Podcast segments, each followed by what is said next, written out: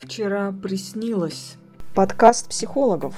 Обсуждаем сны. Символы и их значения. К чему снятся сны? Или от чего снятся сны? Как они снятся? Кому и зачем? Меня зовут Алена Теряева, и в этом выпуске я буду работать со сном любительницы нашего подкаста на реальной сессии. А Елену Шипилову вы услышите в поясняющих комментариях по ходу этой сессии. Прежде чем мы перейдем к, собственно, сессии, я хочу дать ответ на загадку из прошлого выпуска нашего подкаста. Загадка была про сон, в котором сновидице приснились коврик, а на самом деле у нее в доме висит два коврика, но ей приснился один, и потом сосед нес зеркало. Давайте послушаем, что же этот сон на самом деле означал. А, расскажет Анна Лазарева, фолклорист, антрополог и гостья прошлого выпуска нашего подкаста.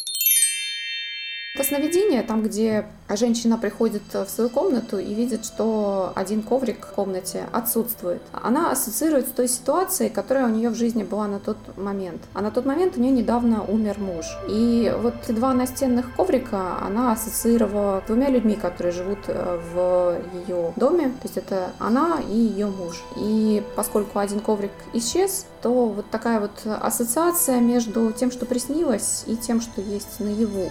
А то, что занесли э, в комнату, женщина вот пытается ассоциировать с какими-то переменами в жизни, с тем, что, возможно, какие-то новые люди появятся в ее жизни, что-то новое придет в жизнь. Но единственное, что поскольку сосед не дарит э, это зеркало, а просто оставляет его постоять, то, скорее всего, ассоциируется у нее не с чем-то таким постоянным, что принадлежит ей, а вот с чем-то таким временным. Какие-то, может быть, временные отношения, какие-то временные знакомые, временные дела. Спасибо большое, Анна, а также всем тем, кто отгадывал это сновидение. А сейчас послушаем сессию. Итак, давайте начнем с запроса. Что хотите отработать со сном на сегодняшней сессии? Мне снился необычный сон, который вызывает тревогу, и я не знаю, чем он вызван. Хотела бы понять, что это за образы, с какими эмоциями, тревогой они связаны. Алена начинает сессию с вопроса о цели исследования сновидений, с снятия запроса. Это нужно для того, чтобы придерживаться этого запроса, чтобы искать ответ. Иначе мы можем исследовать сновидение, толковать, интерпретировать, разбирать его так и сяк, и очень много потратить времени, не имея четко сформулированной или хотя бы примерно сформулированной цели. Обычно в группе или э, в личной сессии работают со сновидениями, чтобы найти ресурс там, найти ответ, что делать, какие-то схемы решения проблем некоторые сны нам дают. Потом есть очень много запросов на критику, на том, чтобы узнать, в чем, собственно, проблема, какие основные паттерны э, поведения, например, сон отрисовывает, что он показывает, какую суть, смысл, что не так. Сны богаты на это, они с большим удовольствием, большинство снов э, дают нам картинку того, что мы делаем не так, причем дают ярко, да, это можно понять. А, иногда во сне можно найти поддержку, и это тоже классный запрос, поддержка, подбодрить себя. Если мы чем-то напуганы, встревожены, можем разбирать сновидения с целью найти там помощь, как себя поддержать. А еще есть э, цель работы со сновидением, это вот разгадывание, ребус, что, собственно, нового он обо мне скажет. Хорошо, вопрос непонятен, и тогда перейдем ко сну. Расскажите, что вам приснилось? Недавно мне приснился очень странный сон. Я в своей старой квартире в своем родном городе. Я с мамой и с моей дочерью. Сейчас дочери уже 7 лет. Она худая и такая чернявенькая. А я вижу ее месяцев на 5-6. И вдруг она в моих руках вообще без какой-то причины начинает расти и превращаться в блондинку с голубыми глазами, очень пухлого младенца, который даже похож, похож в конце становится уже на какую-то большую надувную куклу. И, и голубые-голубые глаза, и светлое-светлое.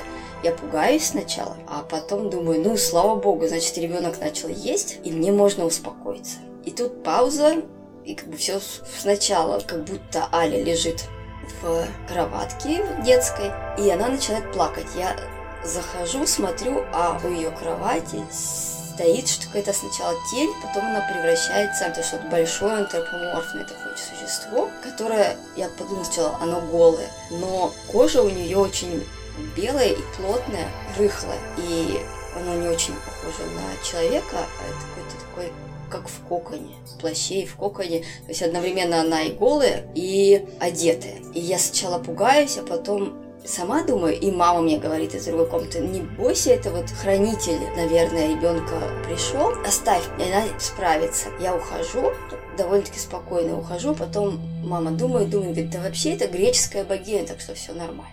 С каким ощущением проснулись? Немного тревожным, но в принципе достаточно спокойным, чуть-чуть тревожным. Обычно в последнее время снятся кошмары, и я просыпаюсь в ужасе, а в, это, в этот более-менее нормально. Угу. Во сне какие чувства преобладали? Тревога за то, что ребенок очень худой, потом тревога за то, что страх даже за то, что он расширяется, потом облегчение, что, ну, слава богу, можно не беспокоиться. И то же самое вот со второй частью сна. Сначала тревога, страх и успокоение. Какие-то события, может быть, которые связаны для вас со сном? Или что было в дни предшествующие этому сновидению? Алена задает вопросы после рассказа о сновидении. Вопросы касаются эмоционального фона, чувств, которые сон вызывает, потом бодрственного контекста, то есть что происходит в жизни во время того, как приснился этот сон. Потом про ассоциации можно узнать и символы сновидения. Эти четыре вещи необходимо уточнять при работе со сновидением. Если вы ведете дневник сновидения, тоже можете сделать эти графы и записывать ответ на вопросы эмоциональный фон, бодрственный контекст жизни, ассоциации и символы сна. Я попробую подумать, потому что он настолько выбивается, да, выбивается. Ну, вот что я могу сказать, что вот ребенок пошел в школу. Если не приходит сразу в голову, то давайте попробуем вспомнить несколько дней до сновидения, подумайте, о чем они были, какие там были основные чувства, может быть, события что сейчас приходит в голову, последние дни у меня достаточно на работе ситуация не очень стабильная. Непонятно, что будет. Начальник сменился и, и молчание. Это с одной стороны, а с другой стороны ребенок пошел в школу, и она там не ест. То есть мне приходится готовить ей что-то, и я постоянно волнуюсь, что она там останется голодной на продленке, и прям меня это выбивает из себя. Во сне тоже отображается ваше желание, чтобы ребенок ел и переживания по этому поводу. И кроме того, что действие происходит в доме детства, сон населен материнскими фигурами. Непосредственно мама в соседней комнате и пугающая фигура, которая потом оказывается древнегреческой богиней. Она, в общем, выполняет функцию воспитательницы. Здесь перекликается с вашими переживаниями, что ребенок остается с тем, кто вам пока неизвестен, и это тревожит. Да, кстати, я сейчас только поняла, что Алина учительница, она очень светлая и высокая. А. И поэтому, да, кстати. Так. А в реальности она какие чувства вызывает? И какие с ней отношения? Сейчас очень положительные. А в начале, когда я еще не видела, была большая тревога, потому что мы записывались в частную школу к одной учительнице и видели ее. А потом нам сказали, что выходит из декрета другая учительница. И вы пойдете к ней и долго уговаривали, что она очень хорошая, мягкая, и вот именно вам туда. Я очень боялась, что не получится ничего. Но в итоге, наоборот, действительно нам повезло. Дочери, наверное, нравится, и она необычной внешности для Москвы, мне кажется. Очень высокая, скуластая, вот такая и светлая. Вообще светлого много во сне. Много, потому что ребенок становится вдруг прям каким-то нереально светлым. Вот и она, да, она прямо такая белая, как богиня, но она некрасивая. Она высокая и, и, и представляет себе какое-то антропоморфное такое. У нее нет ни талии, ни рук как-то нормальных, ничего, просто такая фигура.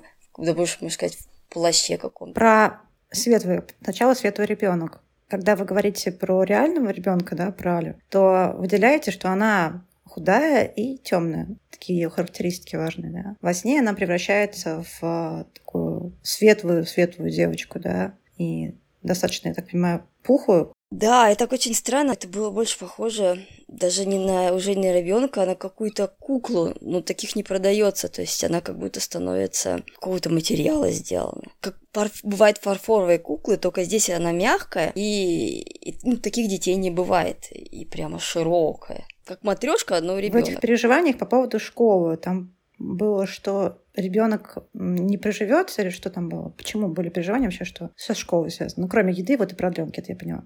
Да, потому не приживется, потому что у нее а, Аспергер. Она с трудом находит общий язык э, в самом начале, то есть нужно какие-то действия предпринять со стороны взрослых, чтобы ей было комфортно в коллективе. И если взрослый окажется строгим, то это практически вообще не вариант, что она будет туда ходить. У вас какие ассоциации? Если, например, темный, худой и светлый с кукольной внешностью. Если про характер проводить, у вас есть какие-то ассоциации? Темный он такой, а светлый он такой?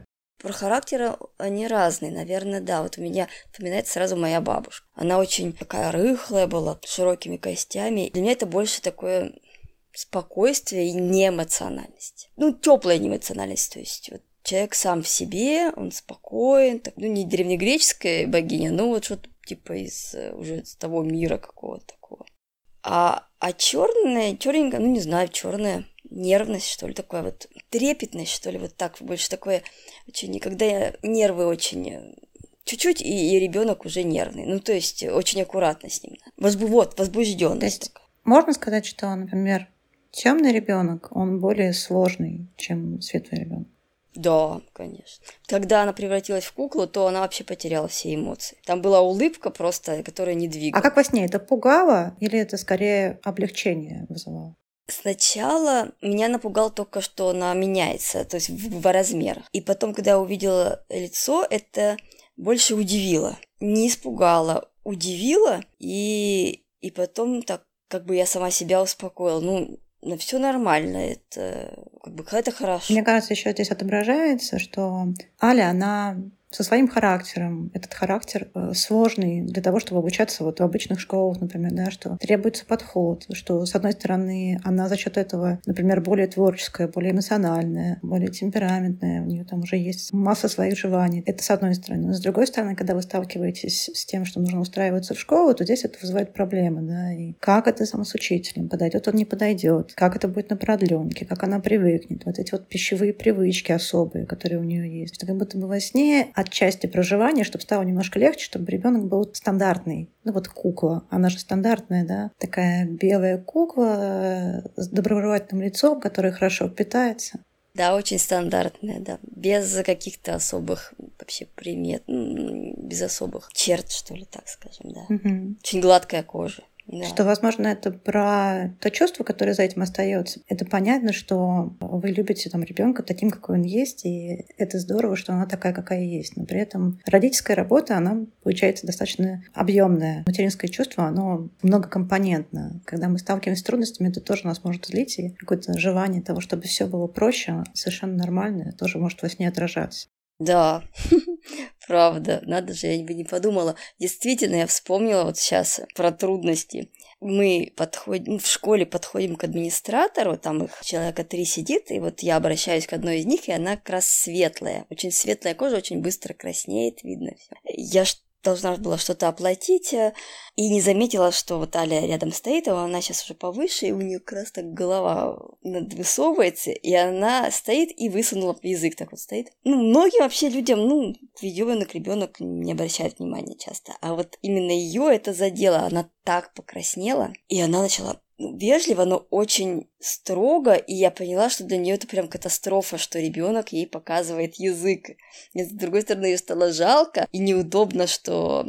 Короче, это вызвало у меня, конечно, тоже бурю эмоций. Ну, вела потом побыстрее Алю. Тут мне кажется, что еще наши дети, они же часто нас сталкиваются с какими-то сторонами в нас, которые достаточно сложно принять. Теневая часть, она часто попадает в ребенка, и он ее прямо отыгрывает в полной мере. То есть вы как человек, который скорее старается не причинять людям неудобства, а Аля как раз выражает вот эту часть, в которой есть спонтанность, с другой стороны, достаточное количество агрессии, свобода это хулиганство проявлять. Это да, это, конечно, ну, она проявляет ее только при мне. Без меня это детеныш паинька, просто зайка, и вообще не слышно, не видно. А если я рядом, то да, я начала понимать, что с ребенком ну как-то нестандартно, я не справляюсь. Поехали к психологу детскому, и она сказала, с ребенком все нормально, э, успокойтесь. Хотели девочку-припевочку, а получился разбойник, так что живите. А во сне все равно это отражается. Девочка-припевочка такая светлая кукла, да, там темненькая, она такая разбойница, да.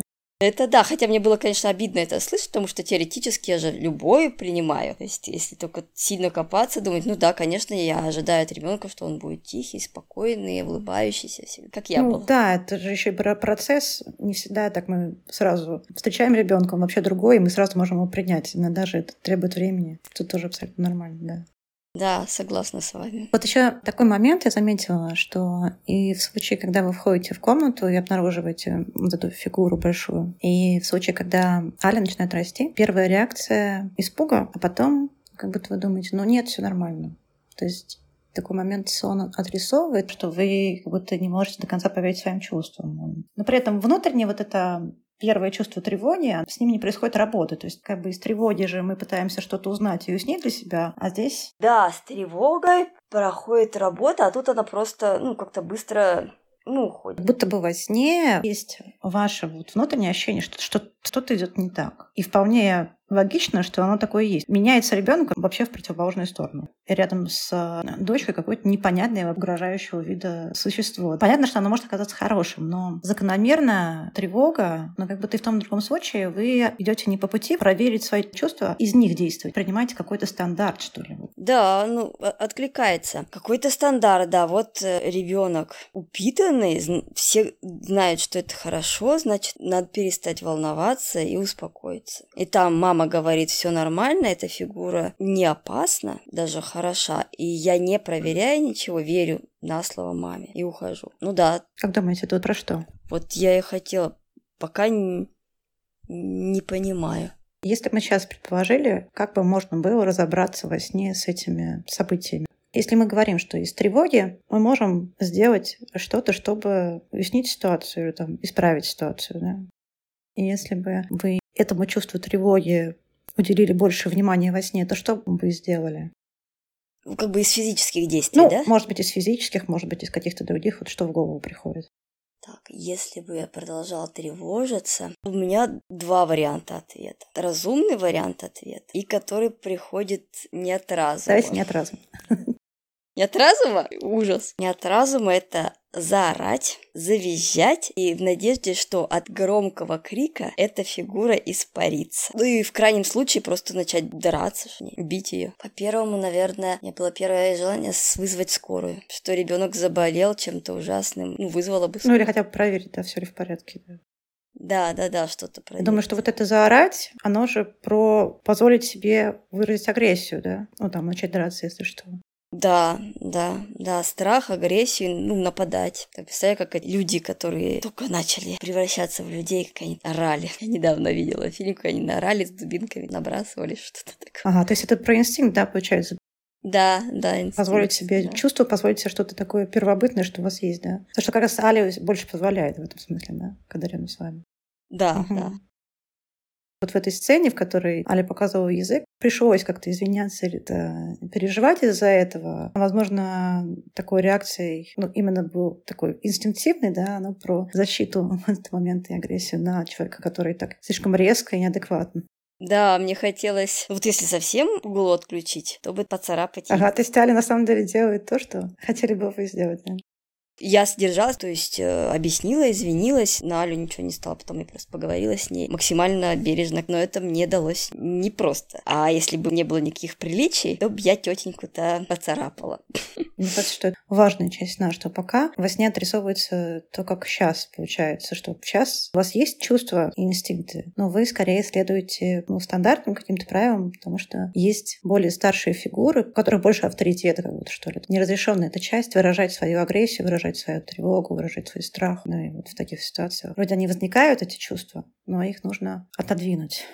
Да, мне кажется, что чувства действительно возникают, и я их действительно отодвигаю. Ничего хорошего из этого потом не выходит, но я отодвигаю их отчасти от того, что я не знаю, в какую форму их можно перелить. То есть у меня получается либо вот лицо царапать, либо мило улыбаться. А как вообще сейчас в нашем обществе, плюс-минус цивилизованном, можно выразить агрессию? Вот этого я не То знаю. То есть уж либо вообще не, не выражать, либо уж если дать себе такую разрешение, то это будет прям процарапание лица и вот драки, да? Да. Я себя очень растерянно чувствую в этом случае, как будто я вот вообще не умею с этой агрессией ничего сделать. Либо ее вообще удалить, либо я с ней не справлюсь. И тогда те, кто рядом находится, например, как фигура мамы, да, во сне, они помогают принять решение безопасное. То есть отойти, поверить, что там все будет нормально. Да, наверное, я отдаю им какую-то власть, что ли, ответственность. То есть в этом смысле вы тоже себя отчасти как ребенок чувствуете в взаимодействии с этой агрессией.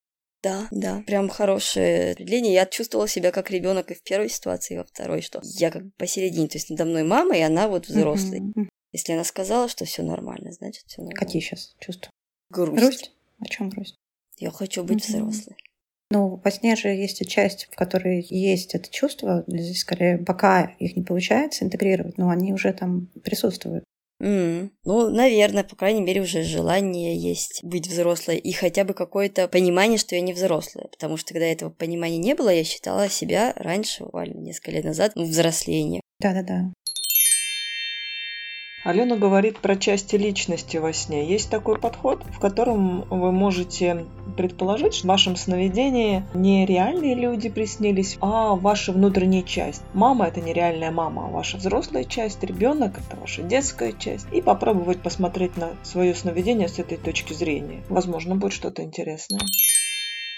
Возвращаясь к запросу, хочется успеть подробнее поговорить об образах во сне. Они такие яркие и интересные. Так как про детские образы мы уже поговорили немного, то давайте вернемся к тому, что мама во сне называют древнегреческой богиней. Какие у вас есть ассоциации, мысли по этому поводу? Если честно, у меня вообще в жизни я мало думаю про древнегреческих богинь. Вообще как-то с ними не встречаюсь. Почему тело такое белое? Ну, потому что в музее. По ощущениям это что-то надчеловеческое. С одной стороны, оно антропоморфное, а с другой стороны, вот это как сила природы. Возможно, вот это словосочетание про древность – это отсылка к инстинктам. Когда вы говорите про агрессию, то вспоминайте пещерных людей. Возможно, ее сила в том, что она про инстинкты, про чувства. Такая первобытность какая-то. Вот она, древность в плане того, что вот изначальность. Вот она как-то где-то далеко-далеко была в начале всего, в начале мира, да, древние боги, что в начале мира. Если посмотреть на эту фигуру как на внутреннюю часть, это как раз часть такая теневая, которая пугает, которая кажется ужасно выглядящей, ну, в смысле, страшной, да. Она такая древняя, инстинктивная, агрессивная. Но мне кажется, что там много того, чего вы себе